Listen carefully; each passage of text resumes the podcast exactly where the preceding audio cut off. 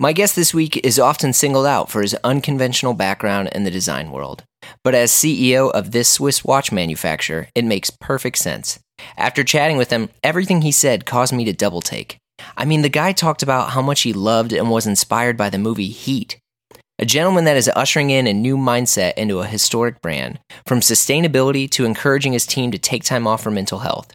And he's so involved with his company, he even helped design the factory.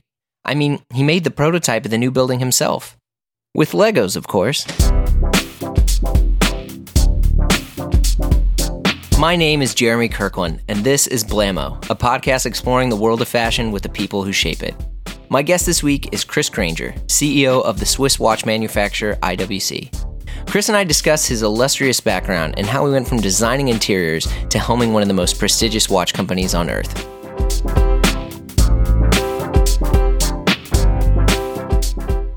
Badly required after my 5.30 Central Park run this morning. you went running this morning? Yes, I always go running everywhere I travel. It's, it's a big part of uh, sort of the routine of being away and having time for this. And uh, Central Park is such a unique beast, isn't it? There's no other place on earth where you have this sort of 365 days a year constant running race going on. Yeah. And has a very unique dynamic in the way that it works as a race uh-huh. It's the same every single time. And I've been doing this for 12, 13 years now, and I'm always struck by the fact that it never changes. So there's certain uh, areas of Central Park where people are really eager to attack all the time, and you're literally like racing all the time. And then other other parts where it's a bit slower, and that that seems to never change, and it's, it's strange. What's your favorite place to run? My favorite place to run in terms of um, sort of adventure running, I would say Hong Kong, because you can run from the city center up onto the peak, which is one of the steepest tarmacked roads I've ever come across, the old Peak Road. Yeah. Um, and I used to be the uh, num- on, on Strava, the number three or number four for a number of years up that stretch. I mean, nowadays it's, it's, I'm not quite that fit anymore, but it's amazing because you can go from the center of the city within two minutes you're out basically into the jungle, and then it's it's literally the steepest road you've ever seen, oh all gosh. the way up, and then it goes into stairs at the top, and then onto that viewing platform where you then have this amazing view over the skyline of Hong Kong and Kowloon Harbor, and it's just it's in terms of being able to run from a city into nature like that, it's it's quite unique. Yeah, that's incredible. I, I try to run a lot, but I'm I'm a recreational runner more yeah. than like I don't. Well, then you have to anything. run in Miami because they're. the pace is different. So if you run South Beach, you feel very good about yourself afterwards. Not in terms true. of not in terms of your looks, but in terms of your running performance, definitely. no, I, I agree. Uh, well, Chris, thank you, thank you again for for coming on for for taking so much of your time to to do this. It means a lot. Thank you. it's a um, pleasure. There's a, a, bunch of stuff that I want to talk to you about. Uh, obviously, we're going to talk a ton about IWC, but uh, a lot that I want to learn more about is just you as a person. You, you um, I'm I'm really inspired by by your outlooks and the, the, charges that you're leading within IWC and your background, and it's just really fascinating to me. So I, would love to just jump in really quick. So you are originally from Germany. Germany, yes. Okay, but but and then, Germish. I, I, call myself Germish. That's born German, married English. That's the. And then, but you went to school in in New York, or, excuse me, not in New York. Pardon me. Uh, in in the UK, right? Well, school I did in Germany, then obviously the army time as well, and then I went to university in the UK. Came over to LA briefly for uh, my my gap year first part, and then back to London, and from from from England then to Switzerland, where I then eventually stayed after doing another five years in the UK. Yeah, and you were studying at the time. You were you come from like a, a strong design background, yeah. architecture, and I, I know that a lot of people ask you about this, but it's still so unique and fascinating to me to just be around an understanding of good design. Like, how did how did that come about? Well, I think my interest in, in design started really, really early. Um, and actually, the first things that I designed were mainly sportswear. So I, I started probably in 87, 88 when I really, when snowboarding popped up in Europe. Oh. I started designing uh, snowboard outfits, uh, but all in luminous yellow and pink. You know, back in the you know oh, yeah. so like end of the eighties, like uh, the Burton. Yeah, yeah, yeah, and we had a company in Europe called Elho Freestyle, and then Burton came up, and Burton was indeed the first sort of major brand yeah. uh, to be dominant in, in, in, Europe in snowboarding. And then I designed snowboards. Uh, it's the same time when mountain biking uh, really uh, got big. So I started to draw mountain bikes. I was into sailing, doing all sorts of sailing clothing and accessories and all the rest of it. And it's only from there, I think, the sort of architectural side started when I became really interested in film sets and in scenographic uh, scene setting, I'd say, of big movies. And that was probably mid late 90s, I would say, when that really started. It's probably when I started to be mobile enough, turning 17, 18, to, right. to make my way to the local multiplex cinema, which was like 20 miles away from where I lived. What and, were the movies that were turning you on to this? I, I think the, the, the ones that I remember really strongly was um, Al Pacino and Robert De Niro in Heat that must have been oh. around 1994, five, yeah, something like that. Val Kilmer was in that too. Val Kilmer was in that. Oh, yeah, oh man, what a phenomenal days. film! Yes, it's a three-hour film. It's a, it's, yeah. a, it's a long, long film, but it had fantastic, moody scenes in it. That really, you know, the way that's filmed, the way it's captured, even like totally mundane stuff, like a you know, like an LA metro station. The way it's filmed and captured is is extremely atmospheric, and I think yeah. that that inspired me. And then the big one, and I don't know why that is, but the one that always got me thinking creatively was The Rock with uh, with uh, uh, Sean Connery, uh, which was in 1996 oh. or seven. Yeah, Sean Connery, Alcatraz, Ed Harris, Alcatraz terrorist takeover, the nerve gas and the yeah, little yeah, bubbles yeah, of yeah. exactly the people bubbling up. Yeah, but again, that one had really really strong film sets in it that became sort of iconic in the way it was captured. And that got me thinking about creating sets. And I think after that, I would say the next three, four years, I did a lot of matte painting, drawing of film moods, film sets, film posters, stuff like that. And I think that's what got me into what in the end became interior architecture and architecture. That's fascinating. What, so I mean, I was an only child. I had a lot of time, as you can tell. uh, what I mean, what sort of environment were you were you placing around your family where that stuff's appreciated? I think I, I you know, I so much that I have a little daughter, and mm. so much of what I've been learning about her outlook and experience on things is basically she's you know it's just what she's used to. I, I, used to really beat myself up because we don't have a big backyard for her to play mm. in. But i'm like well i you know she doesn't know she doesn't have it. She's not really used to that. So like were were there were your family or your mother and father showing you any sort of things that influenced this or was it more on your own I think the only thing that uh, probably influenced me a little bit is my mum and dad had a massive house building project which took up about 15, 16 years of, of my sort of adolescence period. Oh. So, and we started that in Lego. So we bought this, this this plot with a really old house on in, in a remote village because it was affordable. And then this whole sort of, oh my God, what are we going to do with it? And it was a really sort of space station type structure, which was made from sort of hexagonal uh, aluminium uh, prefab housing, which we sold off as a, as a workers' camp to, to Africa actually afterwards. And it was a quite unique architectural structure, really weird space. But everything, there was no right angles in the place. So to oh. turn that into a family home was pretty challenging. And we started off building this in Lego in 20 iterations and then sort of did a DIY job on it for most of it, which took up sort of all of my, my, my childhood more or less. So I think that probably had a strong influence on my affinity uh, towards spatial design. And, and other than that, I always think what I often uh, discuss with my kids as well don't underestimate the, the power of being bored, you know, because when you have 24 7 entertainment, yeah. high frequency stimulation, it's very hard to come up with creative stuff. And, and sometimes I see that in our own children. When we go away on holiday, sometimes we stay on, on Lake Como once a year with friends of ours, and, and there's not much to do for the kids. You know, there's a garden, and they come with their three, four toys they bring along, and there's not a lot of stimulation or uh, adult entertainment or anything. Yeah. So you see how their play develops over time. Because first they literally, you know, hang on your legs and go, oh, I'm bored, I'm bored, what can I do? but two days in, they get carried away in, in Storyland and they come up with the most extraordinary stories. And even if they're just playing with a a couple of little uh, uh, toys and animals. They come up with these amazing dream worlds and they're playing all night. And that just, I think, when I relate to my own childhood, I think if you have time to be bored, you have time to come up with stuff because you literally have to. And and that's it's not bad. It's, yeah. That's yeah. We we got our daughter uh, like a crayon, like big pad and coloring yeah. books, and I showed her how she could trace her hand. Yeah, and it like blew her mind. Yeah. Baby steps. Huh? yeah. Uh, so you were an architect for just like a couple years, right? Yeah. and then you landed at IWC doing what was it? It was trade marketing. Well, yeah, it started with a museum. So I had uh, during the uh, gap year at university, I designed the first uh, men's uh, accessories jewelry store in, in London in Sloane Street, uh, which was the the, the Royal Cufflink a jeweler to to to the crown, and that was my first taste of designing retail for precious little objects. And yeah. I think I realized that I really liked that because I did a couple of high street fashion stores as well that I worked on as an as an assistant junior designer, and I realized this whole dimension of showcase display technology, complicated opening mechanisms, hiding all the little nuts and bolts, and making sure it's secure and all the rest of it, like an art gallery for mechanical objects that was something that I, I really liked. And, mm. and I came back to that uh, starting in Zurich as an interior designer, doing mostly hospitality. And then about a year and a half in, uh, Richemont called and actually said, We're looking for an, an agency to work on a museum concept for IWC.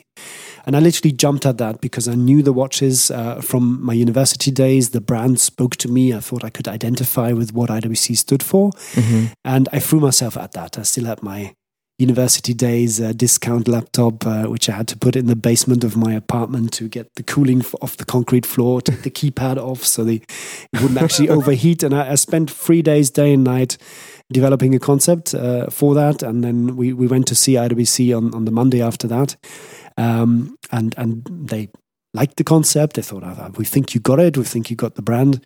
And I worked on that for just over a year as an external architect. And yeah at the same time, I built the uh, first boutique there. Um, that was part of that museum, and I realized that IWC wanted to expand into retail globally, but the boutique in in boutique in Schaffhausen. Okay. Uh, but they had nobody who had any idea about how to architecturally implement a brand concept. And I thought, well, you need my help. And uh, I wrote a letter to to Alain Zimmermann at the time, and uh, yeah. Wait, hold on. Things so developed you, from there. You wrote a letter saying that, like, saying, I'm the guy for the I, job. Exactly. I'm the guy for the job you don't you don't have yet, and you don't yet know that you need. But uh, yes, and that worked. So that's that's incredible. Well, I think you know because a lot of people, you know, there's there's a bit of an intimidation that you know like IWC is a, just an unbelievably fascinating, historic, prestigious company, and I mean it just goes to show that like you had this confidence that you were able to to do that to reach out to them and say like hey i'm I, I can contribute and I, I want I want to be a part of this. Yeah, and also I think that's quite unique about IWC is the fact that there isn't this big threshold anxiety. I think we're quite welcoming as a brand. And I definitely yeah. felt that back in 2005 when I walked into this company for the very first time. I always knew I liked the people, I liked the atmosphere. It felt warm and cozy in a way, you know, it felt welcoming yeah. and not intimidating. And it allows you to not be shy about having ideas and having initiatives because you don't feel you're going to be shut down or there's going to be some big sort of oh are you worthy of what you know it's none of that. And i think that helped a lot and and that's never changed. I think that that spirit is quite unique to the brand and, and still today. Yeah.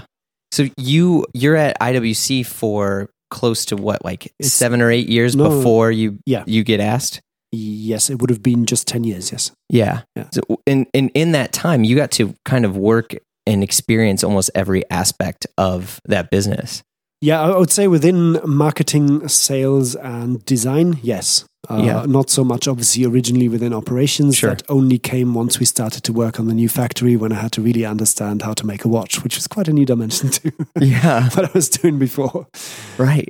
Because mm. then, then you helped launch. I, I always butcher the the pronunciation that manufacturers how do I say yeah, that? it's German engineering. After a Manufakturzentrum, it's a manufacturing center. Yeah. Um, so yes, that that was a, a six year project where we really set out to do a completely new greenfield development of manufacturing and to to just put that in a bit of context, we hadn't done that since 1874 because everything we've ever done have been extensions to existing buildings that have always been a huge compromise in terms of space and functionality mm. because we are stuck between the River Rhine on one side and the old town of Schaffhausen, which is very historic and listed.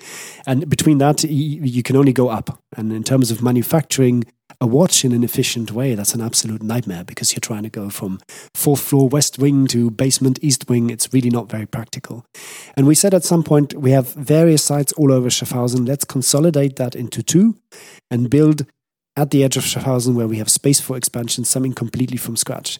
That's a really unique opportunity because A, you can lay out manufacturing the way you actually want to do it. Yeah. B, you can build something which represents the brand in, in an appropriate way. And C, you can create the visitor experience from the start, which I don't think has ever been done in the same way in the watch industry, because usually it's an afterthought. You build the building and then you go, oh, let's do a tour. And hmm, how do we do that? And we really try to set this up with several work streams at the same time to say, on the one hand, how can we make sure we have very flexible, ergonomic, and efficient working space? And on the other hand, how can we explain to somebody very visually how a raw bar of metal is turned into a watch movement and is turned into a case? And that's quite unique. Yeah. Do you, do you think some of that like Lego prototyping concept you had when you were a little kid helped influence this? Well, actually, I also built the manufacturer in Lego. So yes, did you really? it's in my office. Yes, I didn't do the whole thing because obviously around the back it is sort of once you have the principle, it's like, I didn't have enough bricks to be honest. But, but definitely to to get the the entrance proportions and that pavilion uh, feeling that we wanted when you come in, uh, yeah, that exists in Lego, and then we've we've done a little kit as well for for people for the opening. Yeah. so so that's awesome. When so when did you find out that you were going to uh, replace uh, Mr. Kern for, for the, the CEO role? Well, very suddenly on a Thursday morning when there was a press release, and I got the call at seven o'clock in the morning about one hour before the press release went out. So it was quite sudden. Which was a, it was a crazy week anyway, because on the Wednesday I finally bought a house in Schaffhausen. Okay. On Thursday um, I, I, got the job, and on Friday my wife told me she was pregnant with our third baby with Annabelle. So that was that was a week uh, not to be repeated. Wow. What? Yeah, I mean, so you had no idea that this was coming. It was just no, not concretely. No, of course, at some point you get a feeling sure. about theoretical possibilities, but the, it was a complete and, and, utter surprise that Thursday morning. And I was literally, I think, I faced all our staff in the theater in Schaffhausen at one o'clock in the afternoon the same day. So you can imagine that that initial shock of, oh my god, you know, you can't realize anything. It's it's, it's complete daze. Yeah, and then before you know it and I remember this was really a, quite a unique moment because you're up on stage and all of a sudden you think not only, oh, great, I got a promotion, but you think, wow, that's 750 people right there, their families, their holidays, their mortgages, their livelihoods. It's up to you now. And uh, in, in a sense, you know. Yeah, no, I, I hear so you. So that sense of responsibility really kicked in at that moment where I thought, wow, that's okay.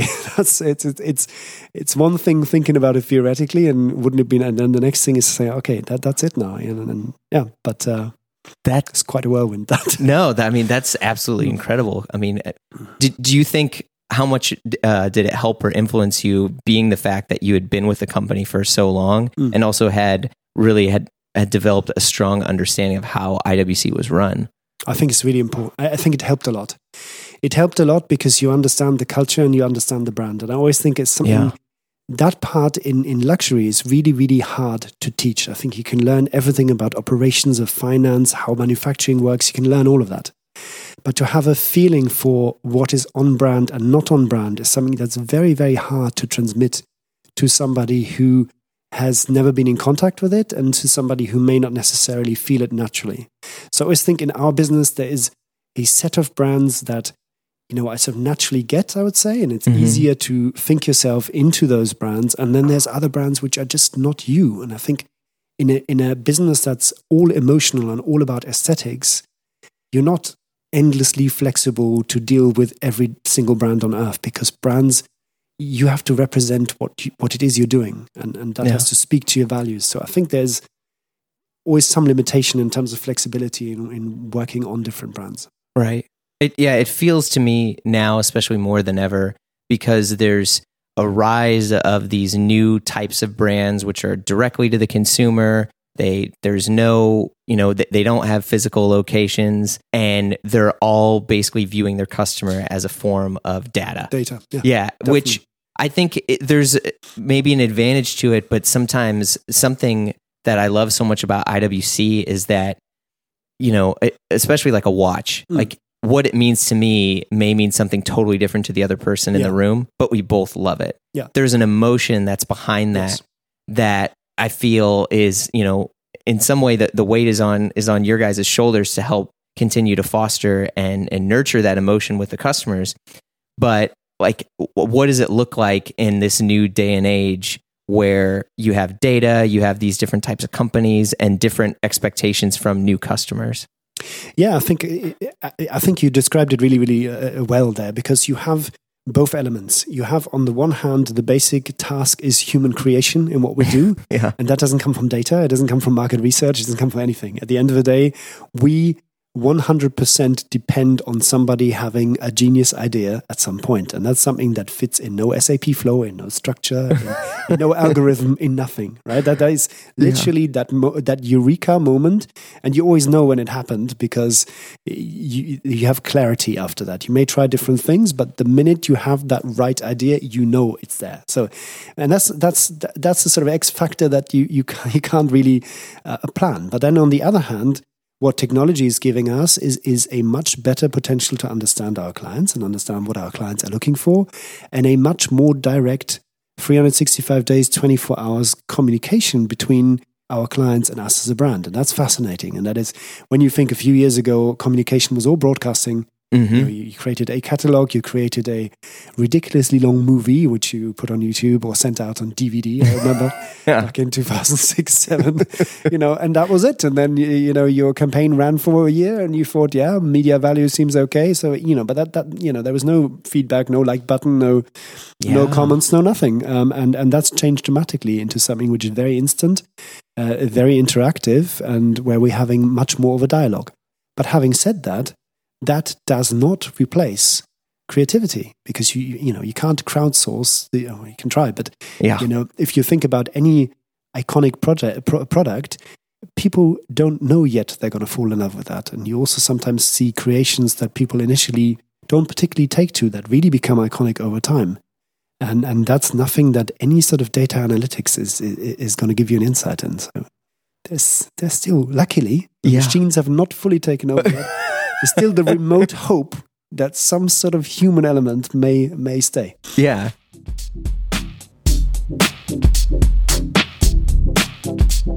Nowadays, it feels like every time you travel, your phone runs out of juice. So you're stuck there with a dead phone while all your friends are making memes and you realize the worst has happened. You've become a meme yourself. It never happens to me because my carry on luggage is from away and it has a built in USB battery charger.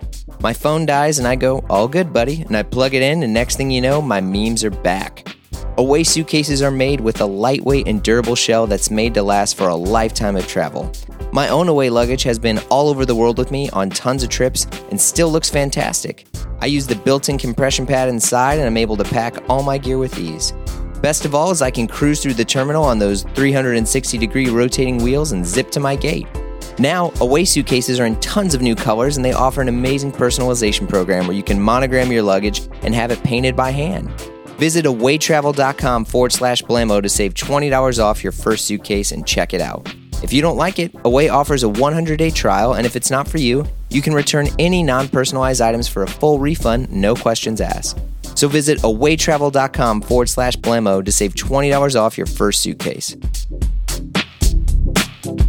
Well, you're a, a very in- inspiring leader to me too, because you there's a sense of transparency that you display. I mean, look, I mean, you're on Instagram and people will comment to you, and I've seen you respond to people's comments. Yeah, like uh, how much do you take that into, you know, your consideration? I know you said you don't crowdsource, but I mean, have you do you feel that this new age of like Instagram and social media, you've you've learned more about your customers or or potential ones? Absolutely. Yes, I think as I said, you know, you, you have that direct exchange with the people who respond to your products, use your products, love your products, or m- may have difficulty with your product or not like a product. And right. I think that, um, you know, there's there's always there is a tendency um, on social media. I would say that a particular loud opinion is probably overproportionally amplified. Yes, and that we have to. That's astute. Bit. We have to be a little bit cautious of because it can uh, tweak an, an actual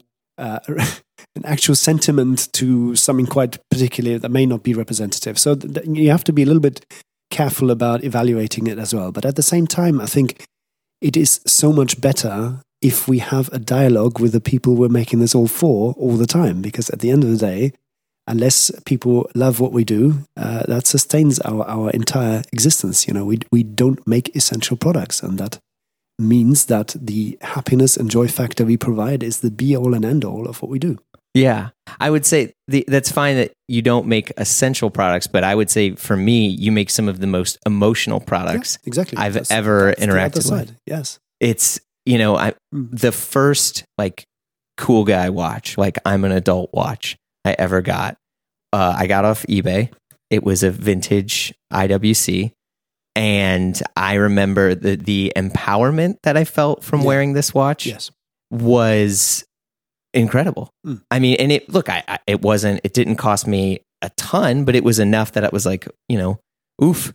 But uh, it, that watch I still have to this day, and that watch to me, it's my, it's my New York watch. Yeah, because this is like, okay, I made it. I'm, I'm, yeah. I can stay living in New York. I'm going to figure this out and that that is like a totem to me that nothing else I've ever owned or even can fathom has done. Well, you totally uh, described it there. I think my dream scenario is because I think often that, uh, especially IWC, is is exactly that milestone product for people who are on their way. This is not a lifetime achievement award. It is something that confidently but understatedly uh, marks a milestone like that exactly like you describe i think that's that's beautifully put but what is so unique uh, about these products is when you think that most of the things we interact today have a built in obsolescence that constantly tell us we have to consume new versions yeah. faster and faster and faster.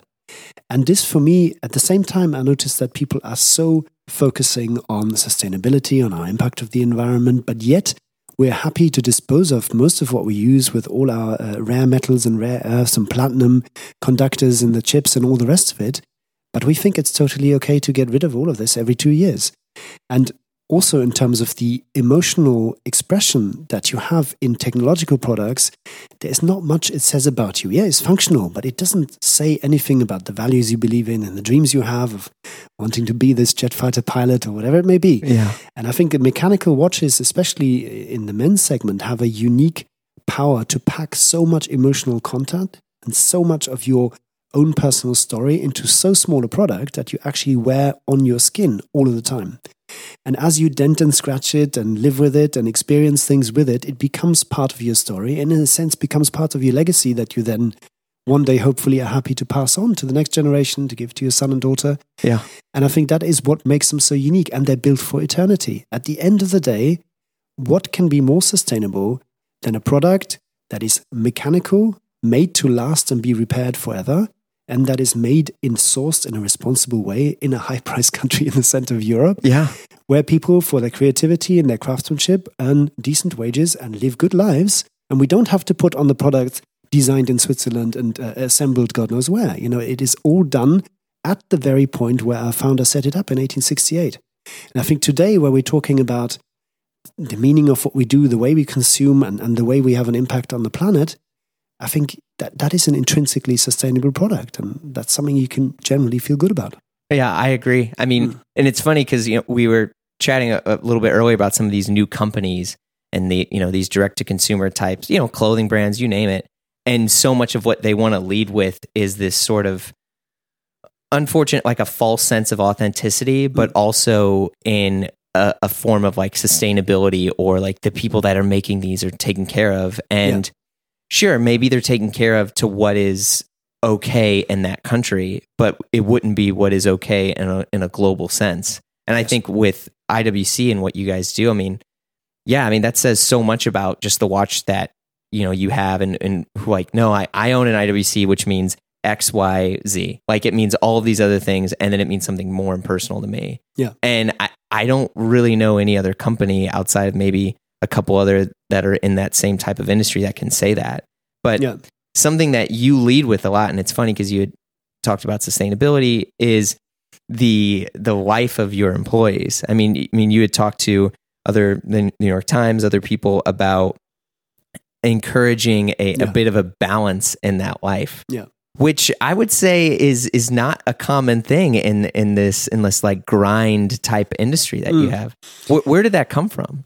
Well, it comes from my personal experience, I think, more than anything, and it comes from the fact that I fundamentally believe that if if you want your colleagues to be effective and creative and original, there is no chance on earth you can be running at 150% all of the time yeah. and be able to work effectively. And I've noticed that uh, in my own career as well, that we've had times where we've worked incredibly hard. And when you look back, sometimes you feel there were times that weren't necessarily very productive. And especially as a designer, you know that very well because you spent sometimes hundreds of iterations in certain project that never came out particularly well in the end. Yeah. And something else you do on a napkin, you have that one moment where you go bang, and half an hour, you've, you know, and some of the most complex stuff we've done taken me the least time to design because it's just the right idea.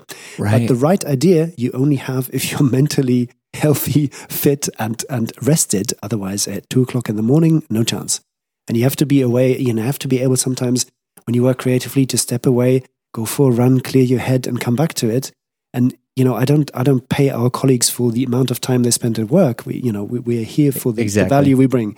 And for, for me, the principle is is very clearly that people have a very good understanding of when it matters and Mhm. everybody needs to be there 110% in those moments when it matters and, and there's no excuses and illnesses and colds and flus and you know that that we have to count on but i can't and i don't want to expect our colleagues to be working at that sort of rate uh, 365 days a year i don't do it and i don't expect them to do it either Yeah. I mean that that's huge and really refreshing. And I mean, I don't know if you realize this, but like as a consumer and and an as, an aspirational consumer and a and an existing consumer, like that makes me love and respect IWC far more than others hmm. because I you know in in this day and age where things are kind of nuts out there, you you want something that you can believe in and something you feel proud to be associated with. yes.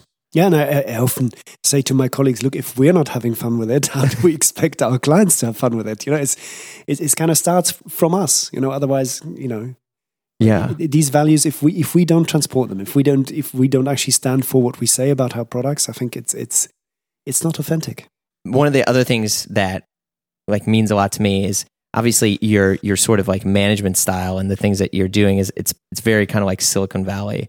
Was there and I, and I mean that as a compliment. Silicon Valley sometimes to some people means other things, but um, is there you know has there anyone who's really like mentored you throughout this or been someone that you've looked or admired that you've learned from? i'd say there's a, a, number of people um, where i've picked up certain bits but on the whole i would say when i look at management style it's probably what's very organically been built over the years of working with this team. You know i wasn't new to the team. I, I knew a lot of the people very well and it just set us up a different way. It's not that I walked in there on a Monday morning and said, "Guys, okay, after 25 years at Airbus, here I am." Yeah. Um, you know, people knew what to expect of me, and obviously, you have that that transition period from being just friend and colleague to also being boss, which is comes with its own challenges. But, but I think the style that that developed there was was quite organic because I'd always basically worked with people that way, and in the end, I think the culture is you know, it's, it's, it's hard to pinpoint it like that, but it's very much sort of the best idea wins, if that makes sense. You know, Sure. It's not about, not not ego type. it- yeah, and it's not, yeah, that, that's one of the good things about IWC. There's a, a little amount of, of ego, I would say. yeah. And it's generally the fact that we come to the table with all the ideas, and if somebody has a genuinely good idea, that goes through. You know, Yeah. um, we've just seen it now with a colleague of mine who presented a great idea yesterday that that's gone all the way, and you know, it's he's he's still quite junior in the company, but best idea wins. Yeah. So I mean, there's a sense of empowerment too, and, and loyalty that gets developed over you know people into which they feel that they have a seat at the table. Yeah, and I think also in terms of what, what hierarchy and, and committees and all the rest of it, there's always a risk that if you put too many filters between idea and execution, Yeah. you, you lose a lot. And again, that's something you learn from creativity quite early on. You know, you have to at some point believe in the boldness of the idea and run with it. If it gets diluted and reworked and reworked, and it's like a movie script. If you re- rework a movie script with 10 different writers over a period of two years, the likeliness that you're going to have a hit film is, is I mean, not commercially maybe, but yeah, yeah. uh, critically acclaimed, maybe not. So yeah, Yeah. It's that there there is an element to that. You have to identify these ideas and give them the space. Yeah. Something that you've I've you know watched you continue to build over the years at IWC is really like elevating a lot of the watches uh, in terms of the movements, Yeah. the, the quality. Because you know earlier you had said that you know that we're watches for people who are on their way, Mm. but there are a lot of watches that for me that you make that are these are very much like grail watches these are like incredible pieces you know that rival many other you know manufacturers um what was that process like because i know in terms of like making a new movement, I don't think that the general public uh, has an understanding of the just the cost of development to yeah. make a movement itself. Yeah, no, that's it's it's very very complex in our industry, and it, it, takes five years for us to really develop movement functions from the ground up. It's a it's a long lead time process that was quite yeah. quite new to me as well because compared to uh, interior design, there's and, and architectural design, there's two key differences a time because we do you know architects do a lot of things very last minute that doesn't work in watches at all yeah. and secondly the fact that um, in spatial design uh, digital technology and visualization technology gives you a 95% uh, control over the outcome. And in watches and jewelry, that doesn't work at all. You know, you can render something, but the the feeling and the, the look of an object on your wrist is fundamentally different from the rendering, and the rendering can't capture that. So you do a lot of iteration of physical prototyping. And then, especially when it comes to the movement development, something when you look at Tribute to Pallweber that we launched mm-hmm. uh, last year as part of the Jubilee collection, that was a five year movement development cycle with an immense amount of challenges. You know, you have these discs that display the time digitally and they switch in a tenth of a second. And you can imagine when you go from 11.59 to 12 o'clock and they all have to shift at the same time, we needed to have two main power barrels to make sure that we have one just driving the movement and one just driving the disk switch, which is really takes a lot of energy. And then we found out in the development process that the tolerances for these disks to run properly is so tight that the printing of the number on the disk makes a difference to the balancing and whether they catch or don't catch. So you're working in micrometer tolerances here that are incredibly hard to fathom because no computer software is going to tell you that before. Yeah. So you have always this duality between precision, which comes from CNC machining, digital calculations, all the rest of it. But then there is that, again, that watchmaker element of finely regulating a movement, which no machine can do and no computer can really calculate properly before. And we always have these surprises on the way, where in the end it comes back to human engineering and creativity to work out how to deal with it. In the end, we formulated a, a new type of paint and printing to make sure that the numbers on the discs don't uh, uh, unbalance the the discs. So it's it's it's sometimes it's it's really a micromechanical development process. Jeez, yeah, because you're using technology like you know CNC machines, but also yeah. you're physically prototyping each of this yes. stuff. It's not like oh the the digital world said it would be correct. Let's make it. No, not at all. Um, and and I think this is always the point. We we use machinery and technology where it makes sense and where it makes the product better and more reliable. And that's always been our founder's idea of combining American manufacturing technology back in 1868 with Swiss craftsmanship. And that's exactly how we work today. So we have certain things like the the ruby setting in our movement base, base plates. Mm-hmm. We developed a ingenious machine that basically measures every single ruby point before it selects the ruby, presses in, and immediately measures the, the tolerances on the ruby to make sure that they're 100% correct.